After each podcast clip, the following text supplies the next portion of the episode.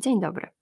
Mam dzisiaj przyjemność rozmawiać z osobą, która może pochwalić się nie lada doświadczeniem w nagrywaniu podcastów, e, chociaż zazwyczaj pełniła ona rolę gospodarza, a nie odpowiadała na pytania. E, zanim jednak opowiem Wam troszeczkę więcej o tej osobie, chciałabym podzielić się z Wami taką radosną wiadomością, takim naszym małym sukcesem zaufanego terapeuty, który gdzieś tam na początku e, już naszego istnienia był takim krokiem milowym, który chcieliśmy pokonać. E, w momencie, kiedy nagrywamy ten podcast, dołączyło do nas już ponad tysiąc specjalistów. I dlatego chciałabym podziękować zarówno specjalistom, jak i klientom za to, że zaufali zaufanemu terapeucie. Dziękuję bardzo. Skoro już jesteśmy przy specjalistach, to chciałabym już teraz przedstawić Wam moją dzisiejszą rozmówczynię która jest psycholożką, neurobiolożką, psychoterapeutką i psychotraumatolożką w trakcie szkolenia. Pani Anna Grabowska, witam serdecznie. Dzień dobry.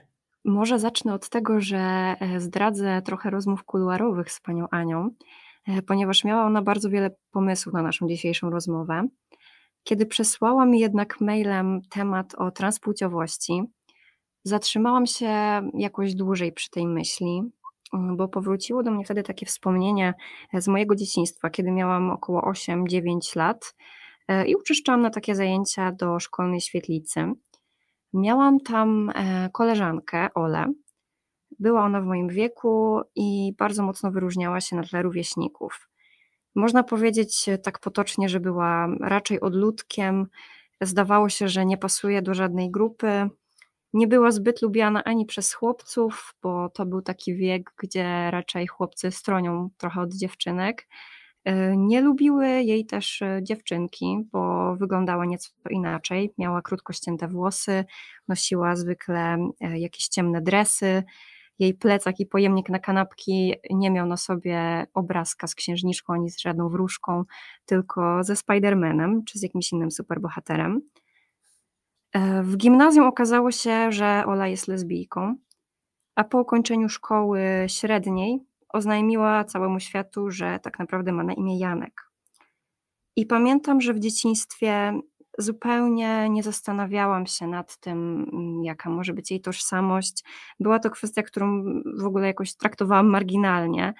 E, I myślę sobie teraz, e, kiedy jestem już dorosła i i wydaje mi się, że jestem osobą raczej otwartą, że jednak brakuje mi i myślę, że nie tylko mi, ale też wielu innym dorosłym, takiej otwartości, e, z jaką potrafią podejść dzieci po prostu. Że my jakoś mocno zwracamy uwagę na takie cechy i czasem zdarza się, że traktujemy transpłciowość jako zjawisko. Dobrze, więc chciałabym Panią zapytać, Pani Aniu, gdzie tak naprawdę mm, leży taki złoty środek między tym, na ile możemy się interesować takim e, życiem prywatnym osób e, transpłciowych, a na ile powinniśmy tak naprawdę stanąć gdzieś z boku i po prostu nie dopytywać nadmiernie o takie rzeczy prywatne? Mhm. Ja myślę, że to, to zależy od, od tej konkretnej osoby, tak? Bo jeżeli kogoś znamy, możemy wyczuć tak naprawdę, gdzie jest granica tej osoby, y, lub możemy posłuchać tego, co, co ta osoba do nas mówi, jeżeli zaczynamy dopytywać, jeżeli zaczynamy wchodzić za daleko. E, posłuchać i zatrzymać się tam, gdzie, gdzie, gdzie, gdzie ta osoba chce, żebyśmy się zatrzymali, tak? Bo właściwie tak samo jest z, z każdym innym człowiekiem. Jeżeli ktoś za bardzo wchodzi w naszą e, prywatność, jeżeli dla nas to już jest e, niekomfortowe, tak, to chcemy tą osobę zatrzymać. Tak samo jest e, z osobami transpłciowymi, bo, bo e, ja mam takie doświadczenie wśród moich pacjentów, że, że część osób chce rzeczywiście, żeby to było niemal niezauważalne, żeby po prostu e, wtopić się w, w społeczeństwo, żeby być traktowanym tak samo jak przed tranzycją na przykład, tak? Natomiast e, jest część osób, która, której to przeszkadza, że e, osoby, że inni traktują ich e, właściwie czasem jakby byli niewidzialni, że może za bardzo boją się wchodzić w ten temat, że, że wręcz ich unikają. Może z lęku, ze strachu, żeby nie urazić, żeby nie wejść za, za daleko, tak, w właśnie w tą ich prywatność. E, ale, ale mówię, to zależy od osoby, bo ja spotykam się z bardzo różnymi zdaniami, z bardzo różnymi też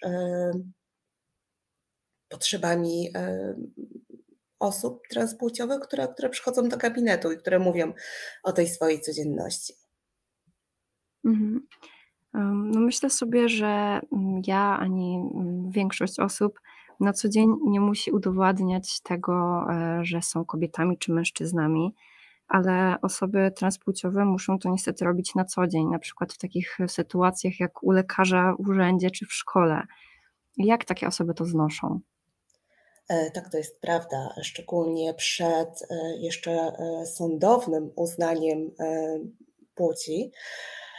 Jest to trudne, ponieważ no bardzo często te osoby już właściwie identyfikują się też na zewnątrz z, z tą swoją płcią psychologiczną, która jest inna niż, niż biologiczna, niż w dowodzie. I bardzo często mówią, że, że, że właśnie no, to jest problem bo, bo, bo idę do lekarza, yy, wyglądam jak, yy, jak kobieta, w dowodzie mam jeszcze męskie e, imię, tak? I za każdym razem muszę się tłumaczyć, dlaczego, o co chodzi.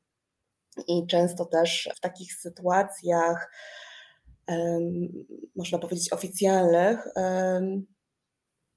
nie jest szanowana ta tożsamość płciowa osoby, która, która przychodzi, czy, czy, właśnie do gabinetu lekarskiego, czy do urzędu.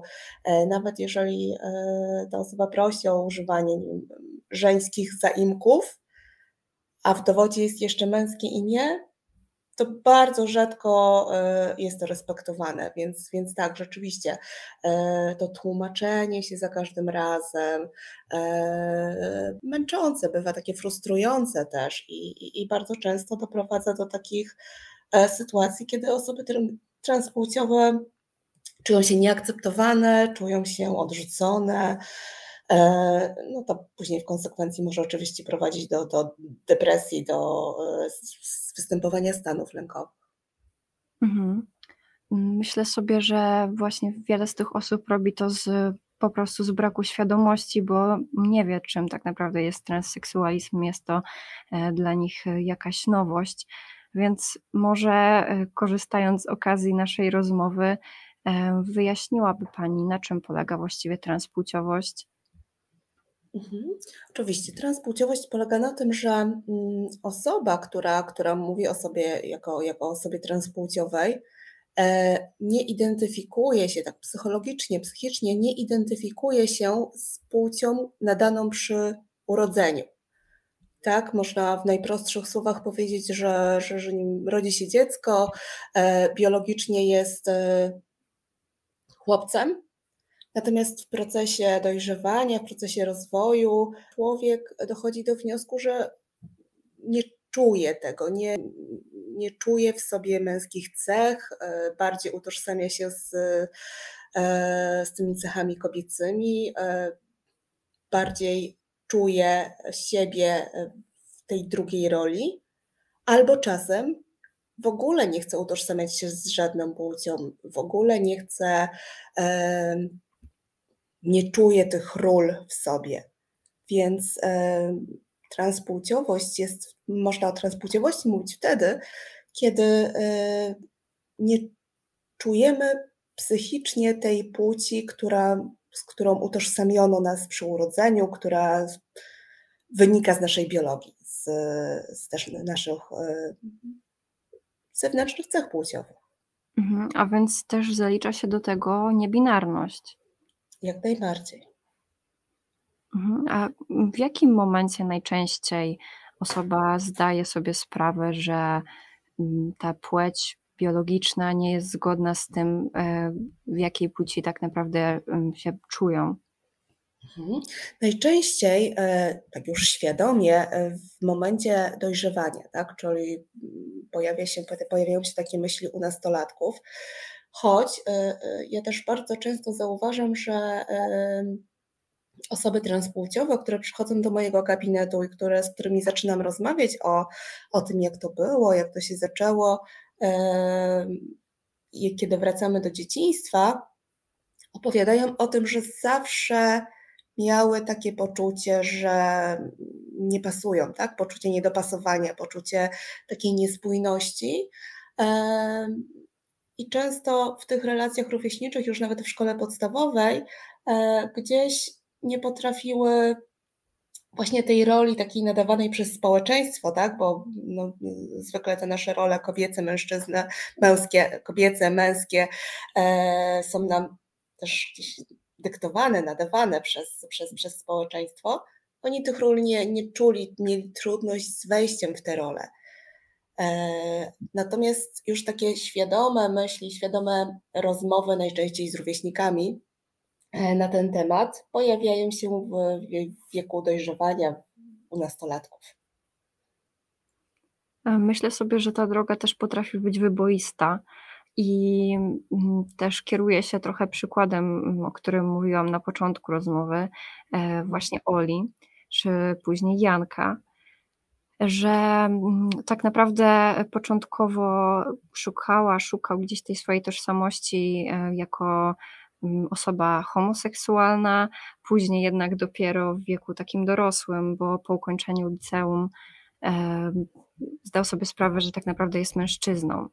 I myślę sobie, że to mhm. musi być szalenie trudne dla takiej osoby, bo y, ta tożsamość nawet nie zmienia się raz, tylko jest jakaś płynna, po prostu tak jak w tym przypadku zmieniło się z orientacji homoseksualnej na zupełnie inną tożsamość płciową.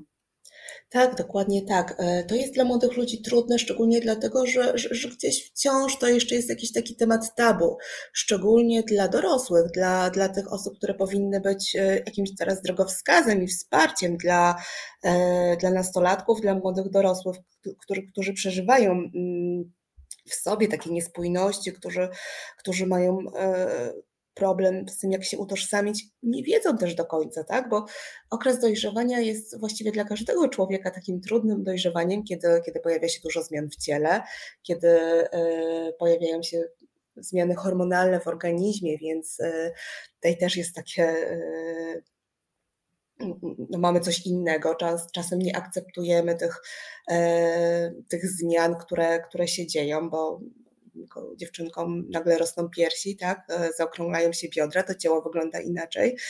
E, I, i, tutaj już mogą pojawiać się takie myśli o tym, że coś jest ze mną nie tak, że mi się to nie podoba. Nie zawsze to się musi wiązać z transpłciowością, tak? Bo tak jak powiedziałam, sam ten nastoletni czas e, dojrzewania jest trudny i e, mogą pojawiać się różne myśli. Natomiast myślę, że największym problemem jest to, że że dzieci, że nastolatkowie, młodzi dorośli boją się rozmawiać o tym ze swoimi rodzicami, z nauczycielami, nie mają takiego przewodnika w tym, e, co się z nimi dzieje, zarówno w tej sferze dojrzewania, no bo wiadomo, że to też gdzieś tam jeszcze w dalszym ciągu mogą być w niektórych rodzinach tematy tabu, e, jak i już totalnie w, w tematach czy seksualności czy, czy, czy właśnie poczucia płci. Mhm. A czy w Pani gabinecie, z Pani doświadczenia e, wynikają takie przypadki, że osoba nastoletnia podejrzewa mm, u siebie transpłciowość, a później okazuje się, że jednak jest to coś innego? Tak, oczywiście, dlatego że e, też właśnie nastolatkowie mają prawo do tego, żeby, żeby szukać, żeby pytać. E, to jest taki wiek, kiedy, kiedy też chcemy odkrywać siebie, więc jak najbardziej takie tematy e, pojawiają się, szczególnie, że, że właśnie wśród ludzi w ich wieku, e, wśród rówieśników, właśnie już pojawiają się rozmowy na ten temat, pojawiają się takie tematy gdzieś na szkolnym korytarzu chociażby, tak? Dlatego, że, że też gdzieś społeczeństwo zaczyna powoli o tym mówić. E, więc pojawiają się, oni szukają, natomiast e, najczęściej mówią o tym, że boją się rodziców, boją się nauczycieli i boją się im powiedzieć chociażby o takich wątpliwościach, już nie mówię, że o, o, o tym, że, że mają pewność, ale, ale właśnie o, takich, o takim szukaniu drogi, o, o tym, że przychodzą im do głowy takie pomysły. Bo, jak najbardziej no, w tym wieku dojrzewania mają prawo do tego, żeby zadawać sobie pytania o to, kim są. Niełatwe zadanie na pewno stoi przed psychologiem, osobą, która ma zdiagnozować e, tą transpłciowość u nastolatka.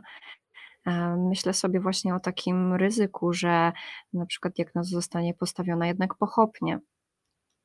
Czy takie Mhm. sytuacje się zdarzają? E, bardzo rzadko zdarzają się takie sytuacje. Oczywiście tak, e, natomiast e, tak naprawdę jest statystyki mówią o tym, że tylko kilka procent osób transpłciowych wraca do tej pierwotnej płci więc jest to bardzo mało, y, ale to też nie jest tak, że, że, że te decyzje y, są jakoś pochopnie mm, podejmowane, tak? Czy diagnoza wstawiana po, po, po, wiem, po, po jednym spotkaniu z, z psychologiem. E, tutaj potrzebna jest rzeczywiście taka dość dość głęboka diagnoza i psychologiczna, i psychiatryczna, żeby mm, móc jak powiedzieć, że rzeczywiście e, osoba e, jest osobą transpłciową, że, że rzeczywiście e, ta niezgodność płci jest. I, i, I, to się dzieje tylko i wyłącznie, kiedy też ta osoba ma, ma, ma pewność, tak? A w rozmowach, właściwie można powiedzieć wielogodzinnych, możemy to ocenić. A kiedy zdarza się, że osoba pierwszy raz decyduje się na to, żeby właśnie udać się do psychologa? Kiedy już pada ta decyzja, że um, chce podjąć konkretne kroki, żeby tą tranzycję przeprowadzić? E, najczęściej e, dzieje się to w momencie, kiedy już e, ta osoba zaczyna społecznie pokazywać e, swoją zmianę, tak? Można mówić właśnie o takiej tranzycji społecznej, kiedy, kiedy przechodzi przez, przez tak, coming out, czyli powiedzenie rodzicom, otoczeniu e, o tym, że, że ta niezgodność płci jest. E, I zaczyna też się utożsamiać na zewnątrz z, z tą nową płcią, tak? Czyli na przykład osoba, która, która urodziła się biologicznie mężczyzną, zaczyna w trochę inny sposób się, się ubierać, też na zewnątrz pokazywać te, te, te bardziej kobiece cechy, lub odwrotnie, tak? Osoba, która urodziła się biologicznie kobietą, e, zaczyna przejawiać takie cechy, pokazywać na zewnątrz cechy męskie. Mm, I najczęściej e, to jest moment, taki, taki myślę, że też dobry moment po sprawdzenia tego, jak ja się będę e, czuł, czy czuła z tą z tą drugą płcią, tak? Czy, czy to rzeczywiście jest yy, tam moja droga, czy to rzeczywiście jest to, czego, czego szukałam, szukałam. Yy, jest tym momentem, kiedy, kiedy już chcę zacząć działać dalej, tak? Zacząć działać formalnie, yy, pójść do psychologa, do psychiatry, dostać opinię, móc pójść do sądu, tak? Żeby zrobić ten krok już taki rzeczywiście, no można powiedzieć, ostateczny, ostateczny tak? Żeby, żeby zrobić ten krok formalny. A jak wygląda tak po kolei taki proces tranzycji? Bo najpierw rozumiem, że idziemy do psychologa czy psychiatry. E, tak, to znaczy też trudno mówić o kolejności, dlatego że e, nie każdy będzie chciał pójść tak samo daleko. E, I nie ma jakichś takich e, bardzo sztywnych ram, że najpierw trzeba zrobić to, potem należy zrobić tamto, tak? E, najpierw wiadomo, e, jeżeli e, osoba transpłciowa chce ujawnić się, to będzie to coming out, to będzie pierwszy, pierwszy krok w takim podejmowaniu działań w kierunku, w kierunku zmiany płci. Potem możemy mówić o tranzycji społecznej właśnie, czyli o procesie, e, takich zewnętrznych zmian, ale też procesie mm, mówienia otoczeniu o tym, że, że teraz chcę, żeby e, używać w stosunku do mnie innych zaimków, innego imienia, tak? Czyli tak jak mówiłam, takie, tak, takie sprawdzanie. E, i tak naprawdę e, część osób zostaje w tym momencie i e, nie ma potrzeby, żeby pójść dalej, żeby formalnie e, ta płeć została zmieniona. Natomiast większość osób rzeczywiście ma taką potrzebę, żeby, żeby to wszystko było spójne, żeby to wszystko było zgodne. E, więc tak, kolejnym krokiem w tym wypadku jest wizyta u psychologa oraz wizyta u psychiatra, ponieważ e, tak, psycholog e, wydaje opinię, natomiast psychiatra już konkretną, konkretną diagnozę, ale zespół tych specjalistów jest potrzebny, żeby żeby wydać taką, taką opinię, którą później można przedstawić przed sądem, w momencie, kiedy chce się już ustanowić tą płeć e, właśnie sądowni. Oczywiście w trakcie całego tego procesu e, jeszcze e, osoba transpłciowa może skorzystać z, z porady, z pomocy mm, endokrynologa, mm, który, który może zapisać odpowiednie hormony pozwalające na, na takie też zewnętrzne upodobnienie się do tej płci e, psychologicznej, którą dana osoba siebie odczuwa. No i takim ostatnim, ostatecznym krokiem właściwie są zabiegi medyczne, już e, operacyjne, które, które będą bardzo mocno ingerować e, tak, w, w ciało, w fizyczność, ale doprowadzą do tego, że rzeczywiście ta zmiana płci, można powiedzieć, już jest taka pełna, tak, że, że, że już wszystkie cechy są zgodne z tą płcią, którą, którą odczuwamy. Natomiast tak jak mówię, to ile kroków z tej ścieżki dana osoba mm, wykona, zależy od niej samej, od jej gotowości, od jej potrzeb. A jak w takim razie wygląda taki sądowy proces zmiany płci? Mhm. Najważniejsze jest, e, żeby e, osoba, która e, składa wniosek do sądu, miała opinię psychologa i psychiatry, tak? No psychologa, seksuologa lub e, psychologa klinicznego oraz e, psychiatry lub lekarza ze specjalnością też seksuologii. Mm, więc te, te, te, te, dwie opinie, opinie tych dwóch osób są najważniejsze, ponieważ dzięki takim rzetelnym dokumentom, jeżeli one będą rzeczywiście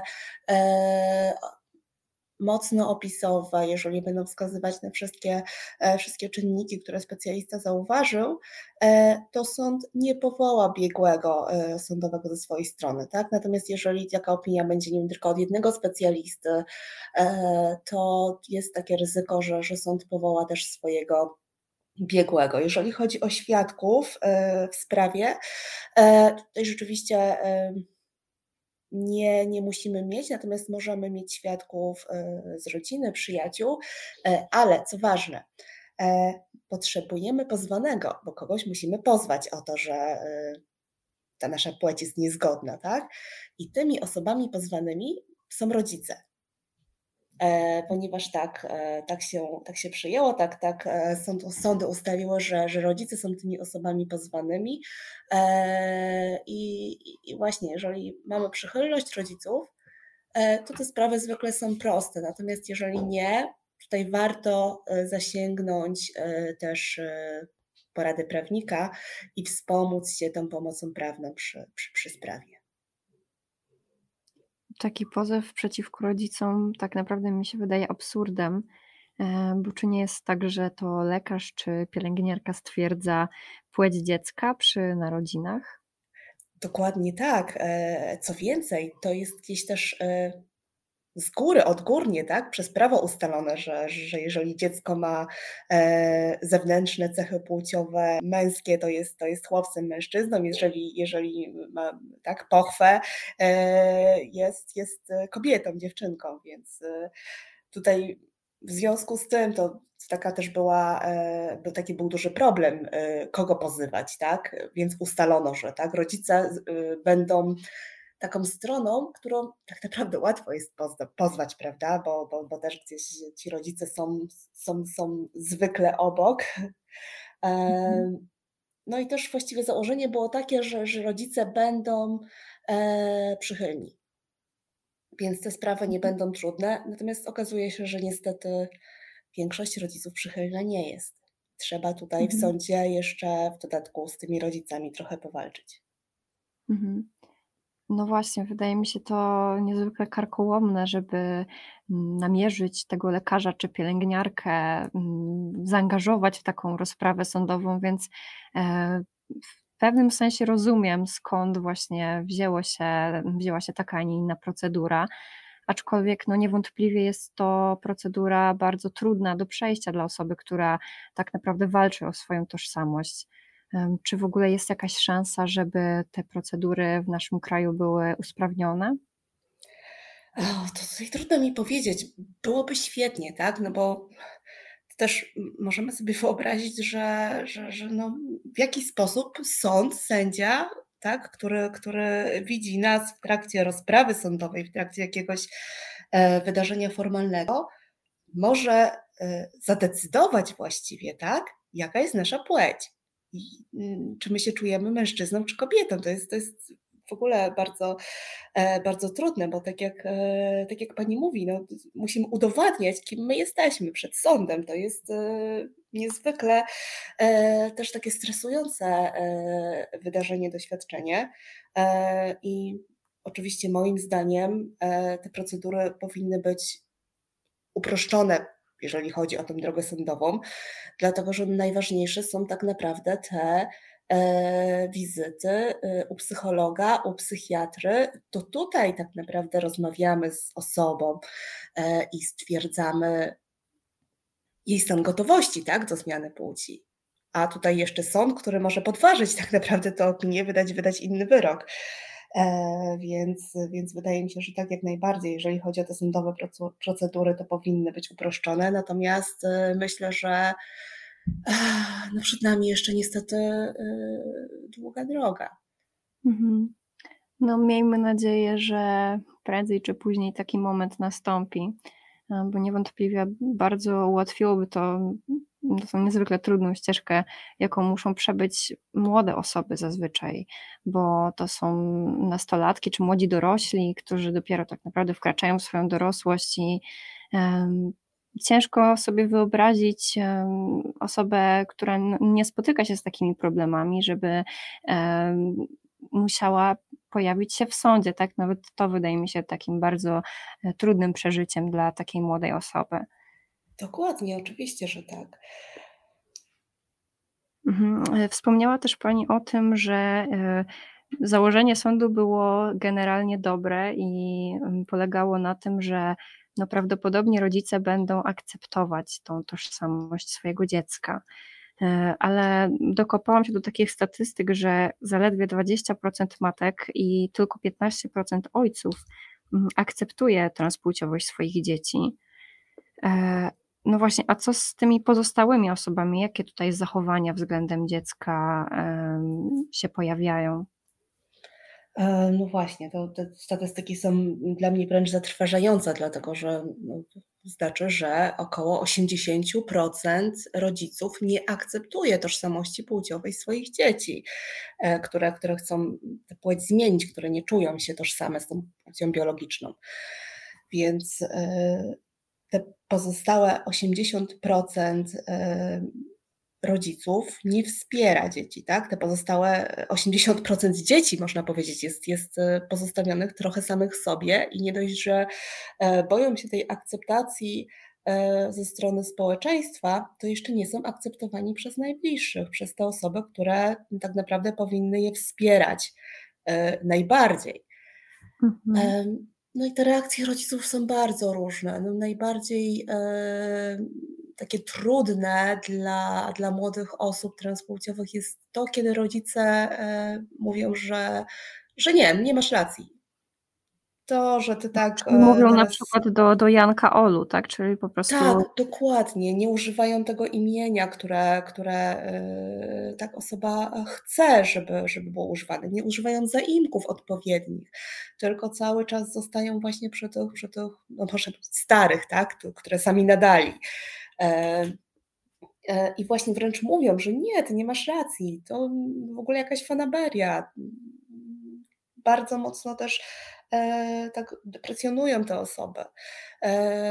Więc no to jest bardzo trudne przeżycie, no bo naprawdę takie odrzucenie przez, przez rodzica, czyli przez, przez tą osobę, która powinna być tym opiekunem, wsparciem i właściwie takim, taką, taką osobą, która która zawsze jest i zawsze będzie akceptować, tak? Zawsze będzie kochać bez względu na to, kim my się czujemy. Mhm. No zwłaszcza, że osoba, która nawet jest pełnoletnia, y, nie zawsze jest też zupełnie dojrzała społecznie. To nie jest tak, że my w wieku 18 lat jesteśmy kompletnie niezależni, tylko często to jest ten czas, kiedy też potrzebujemy jeszcze bardzo dużo wsparcia i uwagi od rodziców, właśnie najbliższych osób. Oczywiście, że tak, ale, ale to też tak jest, że, że właściwie przez całe nasze życie rodzice są tymi osobami, od których my oczekujemy wsparcia, szczególnie w momentach, które są dla nas trudne, tak? E, I, I świetnie byłoby móc pójść do takiego rodzica w każdym momencie i, i, i móc e, tak otwarcie porozmawiać. Natomiast tutaj te, te sytuacje są naprawdę bardzo trudne. E, I tak jak pani mówi, no osoby 18-19-letnie najczęściej jeszcze nawet mieszkają z rodzicami, tak? bo to jest końcówka szkoły średniej gdzie, gdzie jeszcze są też zależni od rodziców, więc spotkałam się wręcz z przypadkiem u siebie w gabinecie, kiedy E, rodzice powiedzieli, że no okej, okay, no dobra, możesz sobie być dziewczynką teraz, e, ale nie licz na to, że będziemy cię utrzymywać. Mhm. Więc to takie, takie wręcz e, no, wyrzucenie ze swojego życia trochę, tak? Mhm. No, straszne jest to, że, że właśnie tak wygląda ta rzeczywistość. Mm, z jednej strony staram się trochę zrozumieć to, że jednak rodzice przeżyli ogromny szok, e, ale no, nie znajduję usprawiedliwienia w tym jednak, żeby dziecko odrzucić. No, w żadnym wypadku na pewno nikt sobie na takie odrzucenie przez najbliższych nie, nie zasłużył. E, ale też e, myślę sobie o tych rodzicach, którzy starają się wspierać i akceptować, ale jednak też wychowali się w trochę innych czasach, też te rzeczy są dla nich nowością, czy tak osobiście, emocjonalnie, bo tak naprawdę mm, ich dziecko bardzo mocno się zmieniło. E, I też myślę sobie o tym, e, co oni czują, te osoby, które starają się wspierać, ale e, jest to tak zwyczajnie po ludzku dla nich trudne. Mhm.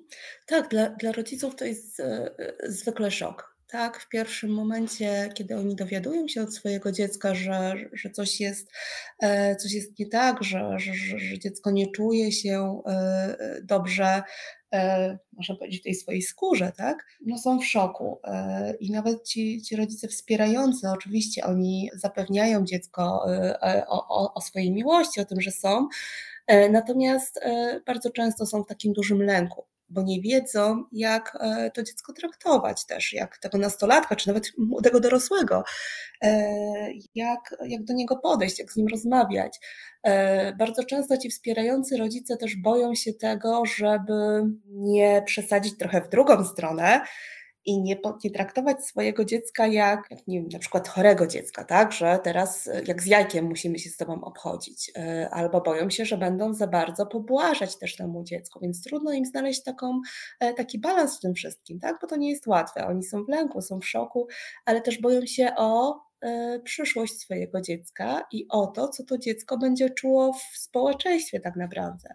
Boją się o to, jak rówieśnicy go zaakceptują, boją się o to, e, jak reszta rodziny zaakceptuje, tak? Więc tu pojawia się dużo lęków, nie tyle o to, że, że, że, że oni nie potrafią sobie poradzić z, e, z tą tożsamością dziecka, bo, bo, bo raczej jak spotykam tych rodziców, którzy chcą wspierać, którzy chcą pomagać, to oni tutaj z tym nie mają problemów. Okej, okay i skoro tak czujesz, to zróbmy coś, to, to, to pomożemy ci, to, to, to z tobą będziemy. Oni boją się przede wszystkim o to, jak cała reszta świata tak naprawdę e, będzie to dziecko traktować, czy, czy, czy, czy tego nastolatka, czy, czy, czy, czy młodego dorosłego oczywiście, tak? Czy to moje dziecko, jak cała reszta świata to moje dziecko będzie traktować i czego nie skrzywdzi. Mhm. I często się zdarza, że rodzice przychodzą właśnie z tymi młodymi dorosłymi, żeby też wspólnie porozmawiać, e, może dowiedzieć się czegoś, czy przepracować w ogóle też te swoje lęki?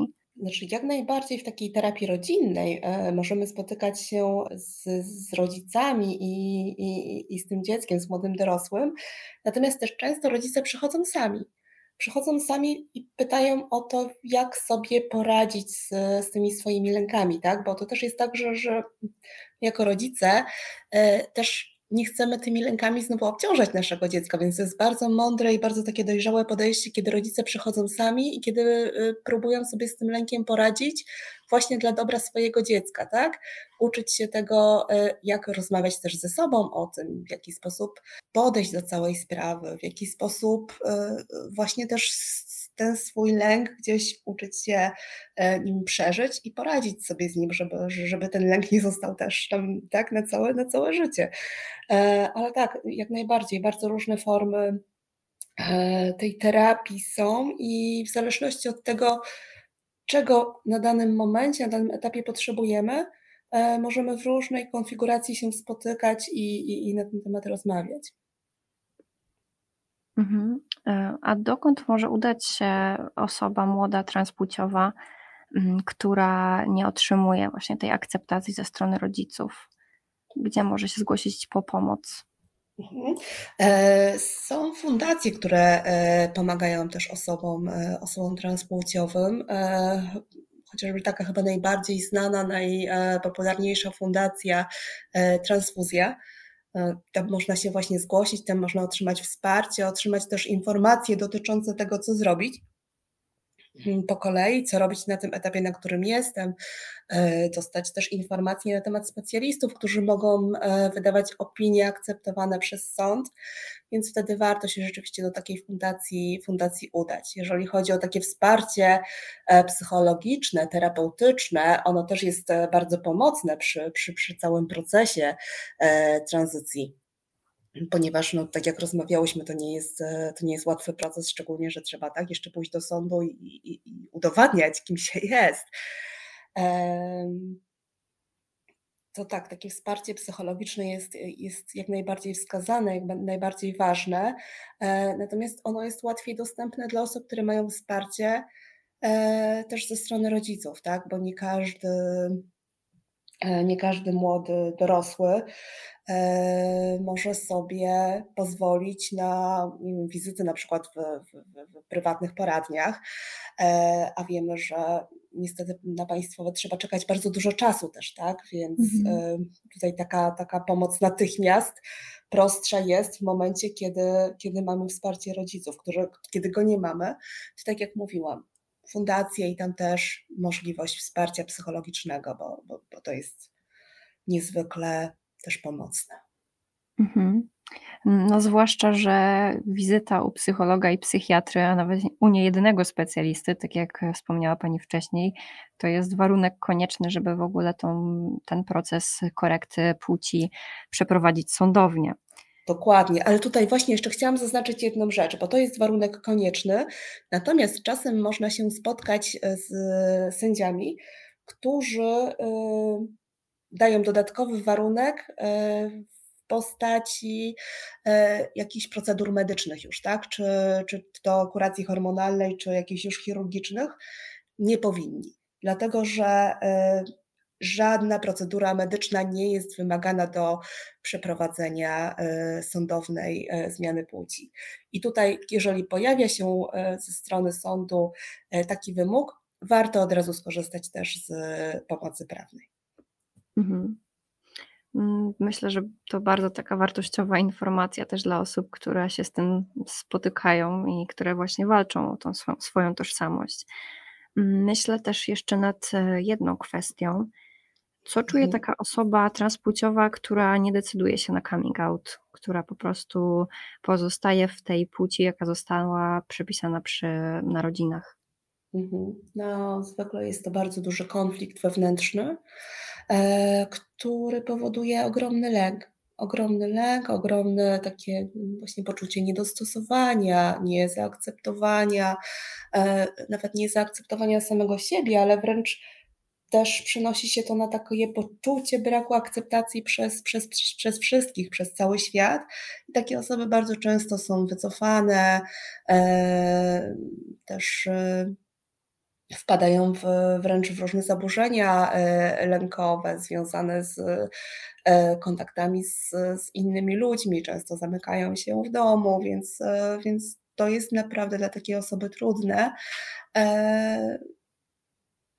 No, nie wiem, ja myślę, że bardzo ciężko sobie wyobrazić to, y, nigdy nie przeżywszy takiego doświadczenia, tak? Ale e, w kontakcie z osobami, które, które z jakiegoś powodu nie decydują się na zmianę, czy, czy, czy, czy boją się e, zdecydować na zmianę, czy, czy, czy nie mają właśnie jakichś takich warunków, które są wspierające dla nich, e, to się wiąże z bardzo dużym cierpieniem. Mm, no na pewno. Wydaje mi się, że mm, no tak z dwojga złego lepiej taki proces przejść w młodszym wieku, bo kiedy nie jesteśmy też może tak bardzo uwikłani, czy nie mamy mm, tak wielu ról społecznych, bo przecież zdarza się, że osoby, które tak naprawdę nie utożsamiają się ze swoją płcią, na przykład są rodzicami później i mhm. w takim wieku, kiedy ma się dorastające dzieci, no musi to być szalenie trudne, żeby przejść coming out. Dokładnie, to jest e, zdecydowanie prościej jest e, to wszystko zrobić w wieku e, właśnie nastoletnim, tak? Znaczy, no, oczywiście, żeby podjąć sprawę sądową, żeby, żeby pozwać rodziców, tak? E, trzeba mieć skończone 18 lat, tak? Więc to są te młode osoby dorosłe. Natomiast, e, no, tak jak pani mówi, w momencie, kiedy, kiedy już rzeczywiście tych ról społecznych jest cała masa, e, kiedy e, właśnie ktoś założy już rodzinę, może ma dzieci, e, to potrzeba naprawdę ogromnej odwagi, żeby e, przejść e, właściwie cały ten proces, nie tylko coming out, tak, ale, ale e, cały proces tranzycji wtedy jest szalenie e, trudny. Co więcej, jeżeli chcemy też wprowadzić zmiany w ciele, tak, żeby, żeby rzeczywiście w pełni tą płeć zmienić także, także biologicznie, zdecydowanie łatwiej jest, e, kiedy zaczynamy tę terapię hormonalną w wieku dojrzewania, w, w młodszym wieku, tak? Więc no, tak, no, proces jest o wiele prostszy z wielu względów. Mhm. E, a jak wygląda w ogóle taka wizyta osoby transpłciowej u psychologa, taka pierwsza wizyta? Mm, czy ona jest diagnostyczna, czy jednocześnie można prowadzić diagnozę i na przykład psychoterapię takiej osoby? E, nie, nie prowadzimy e, diagnozy i psychoterapii u tego samego specjalisty, dlatego że, że też gdzieś te role e, muszą być rozróżnione. Tutaj jest diagnosta, który pomaga mi w tym procesie sądowym, a tutaj może być w drugim miejscu terapeuta, który właściwie pomaga mi w przejściu przez to wszystko, w, takim, w, takiej, w takiej mojej drodze i w tym, żeby, żeby to nie było bardzo trudne tak, w takim psychicznym e, poukładaniu sobie wszystkich tych rzeczy. Więc, e, więc absolutnie nie. Jeżeli chodzi o, o wizyty diagnostyczne, to, to, to one są takie mm, bardziej, można powiedzieć, medyczne, tak? W takim e, tonie rozmawiamy właśnie bardziej, bardziej, e, bardziej medycznym i w konkretnym, w konkretnym kierunku, bo, bo, bo właściwie ona ma na celu sprawdzić e, naszą tożsamość płciową. Natomiast wizyta psychoterapeutyczna, nawet ta pierwsza, oczywiście też będzie opierała się zwykle, bo, bo osoby czy w trakcie tranzycji, czy, czy myśląc o niej e, w gabinecie też zwykle od samego początku o tym mówią, więc e, też to pierwsze spotkanie będzie opierało się na rozmowie na ten temat, natomiast e, w całkiem innym kontekście, bardziej w kontekście tego, co ta osoba przeżywa w związku z tym, co dzieje się aktualnie w jej życiu, tak? Takim będzie miała na celu pomoc przez przejście przez te, przez te wszystkie trudne emocje. Mhm. Mówimy tutaj o raczej tych takich negatywnych przypadkach, czyli o osobach, które mm, źle znoszą ten lęk, stres, który się wiąże właśnie z procesem zmiany płci a czy są może takie nastolatki, młodzi dorośli, którzy e, nie potrzebują w ogóle tej pomocy psychologa, tej profesjonalnej pomocy i e, radzą sobie na tyle dobrze, że po prostu udaje im się jakoś ten, ten proces przejść e, gładko i, i z taką dużą pewnością. Mhm. Znaczy, na pewno są takie osoby, które przechodzą ten proces bez takiej pomocy psychoterapeutycznej, tak? bo bo, bo tak jak wspomniałyśmy, same wizyty u psychologa, psychiatry są konieczne, natomiast e, są osoby, które, które radzą sobie bez tej pomocy e, takiej e, można powiedzieć, pobocznej, tak, dodatkowej, bez tego wsparcia. Natomiast też trudno jest mi sobie wyobrazić, że, że, że tak kompletnie przechodzą to bez, bez, bez emocji, bez problemów, ponieważ no to jest na tyle trudna sprawa, że, że tam gdzieś te trudne emocje na pewno się będą pojawiać. To kwestia tego, czy chcę przez to przechodzić e, samodzielnie, czy chcę, żeby ktoś ze mną w tym wszystkim szedł, tak? Wiadomo, że, że te osoby, które mają wsparcie rodziców, e, zdecydowanie łatwiej jest im przebrnąć też bez dodatkowej pomocy psychologicznej przez, przez cały proces. Mhm. Już tak zmierzając powoli do końca naszej rozmowy dzisiejszej, chciałabym zapytać, co my możemy zrobić jako społeczeństwo, żeby takich osób, które przechodzą e, ten proces tranzycji gładko, ich było więcej po prostu. Co możemy zrobić, żeby ich jakoś wesprzeć? Akceptować, przede wszystkim akceptować i nie komentować w taki, w taki zły sposób, tak? Nie atakować. No, no, to jest najważniejsze. To trudno sobie e, wyobrazić, co te osoby przechodzą, natomiast wydaje mi się, że nikt z nas nie chciałby być atakowany przez to, e, kim jest, tak? Nikt z nas nie chciałby być wytykany palcami tylko dlatego, że jest nie wiem, albo kobietą, albo mężczyzną. No, w tym przypadku to dokładnie tak samo wygląda, że, że te osoby są krytykowane przez to, że są kobietami albo mężczyznami, albo nie czują się kobietami ani mężczyznami, tak? Więc y, przede wszystkim właśnie nie, nie krytykować w negatywny sposób, starać się akceptować, jeżeli nie mieści nam się w głowie to, jeżeli jeszcze wciąż nie jesteśmy w stanie sobie e, tego wyobrazić, to może po prostu odsuńmy się od tych spraw i nie bierzmy y, też w nich udziału, tak? Natomiast y, przede wszystkim myślę, że powinniśmy, powinniśmy wspierać i akceptować. Mhm. Mm, dziękuję. No, bardzo dobra rada. Myślę, że dla nas wszystkich tak naprawdę, e, dla nas, którzy nie zawsze wiedzą, jak się zachować po prostu w obliczu takiej trudnej sytuacji, mm, jak nie przesadzić ani w jedną, ani w drugą stronę. Tak. Mm, bardzo dziękuję za rozmowę i mam nadzieję, że nasi słuchacze wyciągną e, jakąś lekcję, jakąś mądrość dla siebie i będą e, trochę uważniej, może trochę świadomiej podchodzić do takich osób, jeżeli do tej pory nie wiedziały, jak postępować właśnie w przypadku osób transpłciowych w otoczeniu. Bardzo dziękuję i też myślę, że takie, takie rozmowy y, na ten temat i, i publikacje na ten temat są ważne, e, bo one też normalizują obraz e, osób, które czasami się od nas różnią. Dziękuję. Dziękuję.